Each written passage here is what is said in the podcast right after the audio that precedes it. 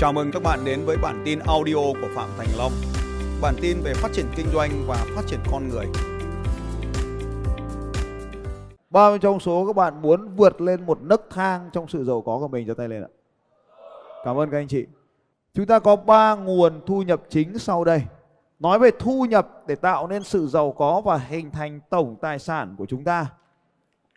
Bài này tôi giảng trong Eagle Camp nhưng mà hôm nay chót vui, mang đây giảng. Được không? Ok. Có ba nguồn thu nhập chính anh chị em. Để tạo ra được thu nhập thì chúng ta nói đến ba cái nguồn thu nhập sau đây. Cái nguồn thu nhập chính và quan trọng nhất là làm việc.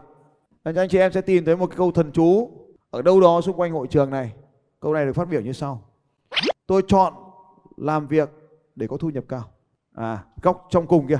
Tôi chọn làm việc để có thu nhập cao. Để tránh những cái ảo tưởng trong cuộc sống các anh chị em học đâu đó hoặc là xem đâu đó.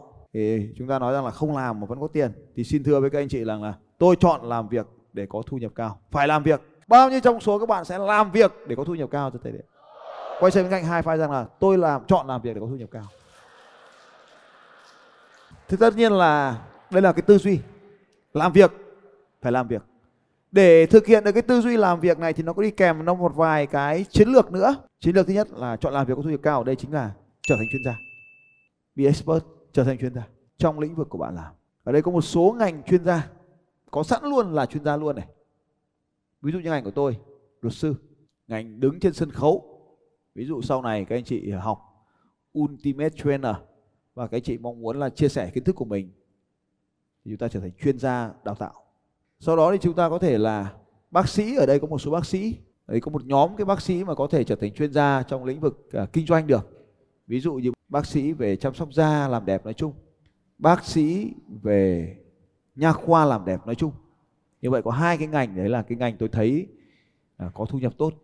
Ở đây có bác sĩ Hải chuyên ngành rất hẹp chuyên ngành về hiếm muộn. Ở đây các chị em có biết ai hoặc là ai đó ở đây mà trên một năm cưới rồi mà vẫn chưa có con? Thì giơ tay. Biết ai hoặc là hoặc là bản thân mình giơ tay.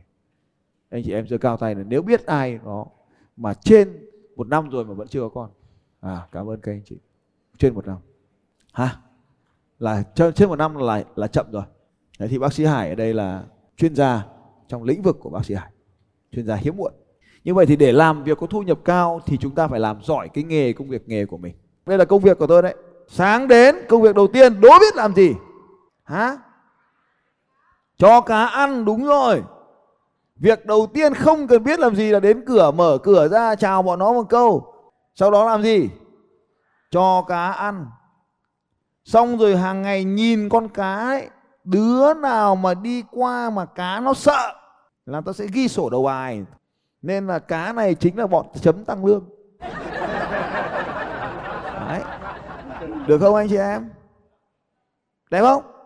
Cũng được. À đấy, hồ cá đấy. Việc thứ hai, sau khi đến hồ cá là bật các chỉ số, bật lên các chỉ số.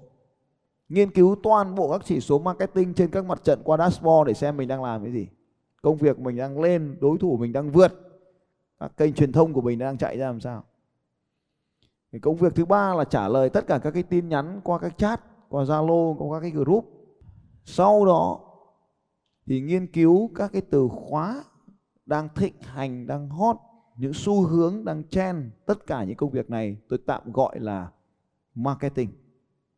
Tìm xem những điều gì đang thực sự diễn ra trên thị trường này. Mọi thứ đang diễn ra trên thế giới này. Cập nhật thông tin rất là nhanh và sản xuất thông tin trở lại thị trường. Đây là bức ảnh được chụp vào khoảng 10 giờ tối. Công việc của tôi sẽ trông nó sẽ như thế. Trông không giống doanh nhân lắm, phải không anh chị em? Cái định nghĩa về doanh nhân của chúng ta thì gọi là infopreneur. Một doanh nhân thông tin thì cái tốc độ sản xuất thông tin sẽ quyết định thành công. Còn nếu bán hàng thì tôi có thể bán từ cái tâm sợi chỉ, cái gì cũng bán được hết. Các anh chị hình dung xem, nếu tôi có một triệu follower và hàng trăm ngàn người mua hàng thì có thể chỉ cần bán tâm cũng được. Chính vì thế mà tôi tập trung vào xây dựng fan hâm mộ của mình trên mạng internet như vậy thì tôi có phải làm việc không anh chị em có làm việc đấy tôi vừa mới tâm sự với các anh chị em là tôi thường đến văn phòng làm việc của mình vào khoảng 8 giờ sáng, hoặc là sớm hơn 8 giờ sáng, hoặc sau 8 giờ sáng một chút, tùy thuộc vào. Đã đúng 8 giờ thì đường nó rất đông nên ngại đi. Nhưng mà thực sự làm việc là bắt đầu 6 giờ sáng là điện thoại tôi đã bắt đầu làm việc rồi. Tôi đến văn phòng ấy là chủ yếu muốn nhìn thấy mọi người. Thế là mình mình vẫn phải làm việc. Nếu không làm việc là không có cái gì cả, cho nên chúng ta phải làm việc. Cái việc thứ hai để có thu nhập ta gọi là thu nhập thụ động là sau khi đã có tiền rồi thì chúng ta dùng cái tiền đó để chuyển đổi thành các tài sản có thể sinh ra lợi nhuận cho chúng ta. Nó thường là các tài sản cho thuê.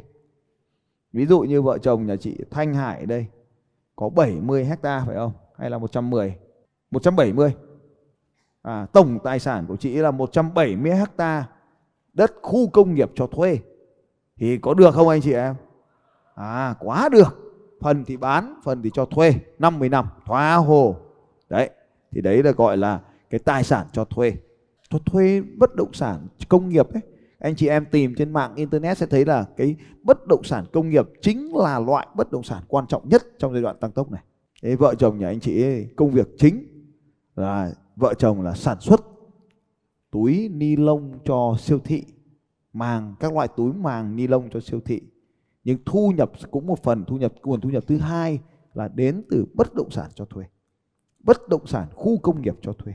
Chúng ta có ít tiền thì à, ở đây có một bạn là thuê căn hộ, sau đó làm mới nó lại cùng với chủ đầu tư, chủ chủ nhà đấy, đầu tư theo tiêu chuẩn của mình và cho người nước ngoài thuê nhà.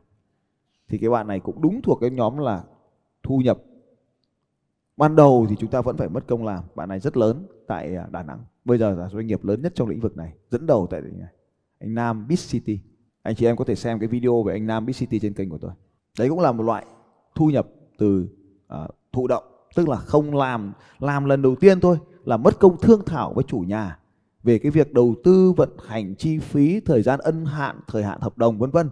Nhưng mà sau đấy thì cho thuê rất là tốt các cái căn hộ của bạn ấy đang cho thuê, cái tòa nhà căn hộ khoảng từ 20 đến 100 phòng, cho thuê tốt hơn khách sạn rất là nhiều. Ổn định, lâu dài, hợp đồng thường từ 3 tháng đến một năm trở lên. Đấy, các bạn có thể xem là bất động sản cho thuê. Ở đây có một anh bằng bánh mì. Cho thuê là như thế này. Cho thuê thương hiệu đi, và cho thuê cách mình kinh doanh. Chúng ta hay gọi là cho thuê mô hình kinh doanh. Cụ thể hơn ở đây, chúng ta hay gọi là nhượng quyền. Nhưng mà nhượng quyền chính là cho thuê mô hình kinh doanh. Vậy thì nhượng quyền cho chúng ta những khoản tiền gì? Khoản tiền đầu tiên đó là đầu tư lần một, đầu tư ban đầu để chúng ta bán cho họ cái quyền để kinh doanh. Và hàng tháng họ phải trả cho chúng ta từ 6 đến 10% doanh thu của họ. Tùy theo ngành kinh doanh, nhưng mà F&B thì nó vào khoảng 6 đến 10% doanh thu. Ví dụ như thế. Khoản tiền thứ ba cũng là thu nhập thụ động, đó chính là chúng ta cung cấp nguyên vật liệu cho những cửa hàng này. Ở đây chúng ta có vợ chồng nhà chị uh, Hát Cộng Cà phê ở đây cũng đang kinh doanh chuỗi cà phê theo mô hình nhượng quyền như thế này cũng đang tạo ra thu nhập thụ động. Nhưng mà trước khi có thu nhập thụ động thì vợ chồng chị ấy phải làm cái cửa hàng cà phê đầu tiên. Không làm là không có. Vợ chồng nhà anh Bằng làm cà bánh mì mất 10 năm đầu tiên để có hai cửa hàng cho đến khi đi học. Có đúng không nào Bằng? Bây giờ là được 50 cửa hàng chưa? 80 cửa hàng. Giới thiệu cho mọi người biết về thu nhập thụ động của em. À, tôi là Bằng ạ. Dạ, em chào thầy và chào tất cả anh chị em ạ. Thì à, trước khi gặp thầy thì em có làm à, bánh mì từ 2009 đến 2019, đúng 10 năm đấy ạ. Thì em có hai cửa hàng. Thì sau khi mà em gặp thầy thì uh, em đã làm theo cái mô hình là nhượng quyền thương mại cái chuỗi bánh mì của mình. Và đến thời điểm hiện tại thì em đã được có hơn 50 cửa hàng trên ờ, khắp miền Bắc ạ. Hiện tại thì cái nguồn thu nhập thụ động của em ờ, từ cái việc cung cấp nguyên vật liệu cho đối tác của mình, thì em cũng có một ờ, cái dòng thu nhập thụ động từ đó ạ. Dành cho anh bằng, chàng có tay thật lớn. Cảm ơn anh. Anh em phát triển hệ thống đại lý cũng là thu nhập thụ động. Anh em phát triển mô hình nhượng quyền cũng chính là thu nhập thụ động. Và đây cũng là một nguồn thu nhập rất tốt, nếu như mọi thứ đều tốt. Nhưng mà nó có thể sụp đổ nếu như chúng ta, bản thân chúng ta không chăm sóc cái hệ thống kinh doanh này một cách đầy đủ. Cho nên là bản thân chúng ta cũng cần phải xem xét. Và nguồn thu nhập thứ ba. Nguồn thu nhập thứ ba là lớn nhất, đó chính là giá trị công việc kinh doanh của bạn, giá trị công ty. Cho nên ở đây chúng ta mới có một cái câu nói ở đâu đây này. Tôi làm cho công ty trở nên có giá trị lớn. Câu thứ ba, từ bên phải sát sang. Tôi làm cho công ty trở nên có giá trị lớn đây là ba nguồn thu nhập để tạo nên à, thu nhập tổng tài sản cho các bạn. Chúng ta hay gặp gỡ các tỷ phú các triệu phú mà được công nhận là nằm ở cái số 3 này chứ không phải nằm ở cái số 1 hay cái số 2 triệu phú ở đây thì ai có căn nhà mặt phố cho là triệu phú.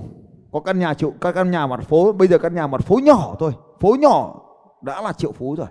Nhưng mà không ai công nhận đấy là triệu phú cả bởi vì tài sản của bạn phải được thể hiện niêm yết trên thị trường chứng khoán thì lúc đó mới là triệu phú.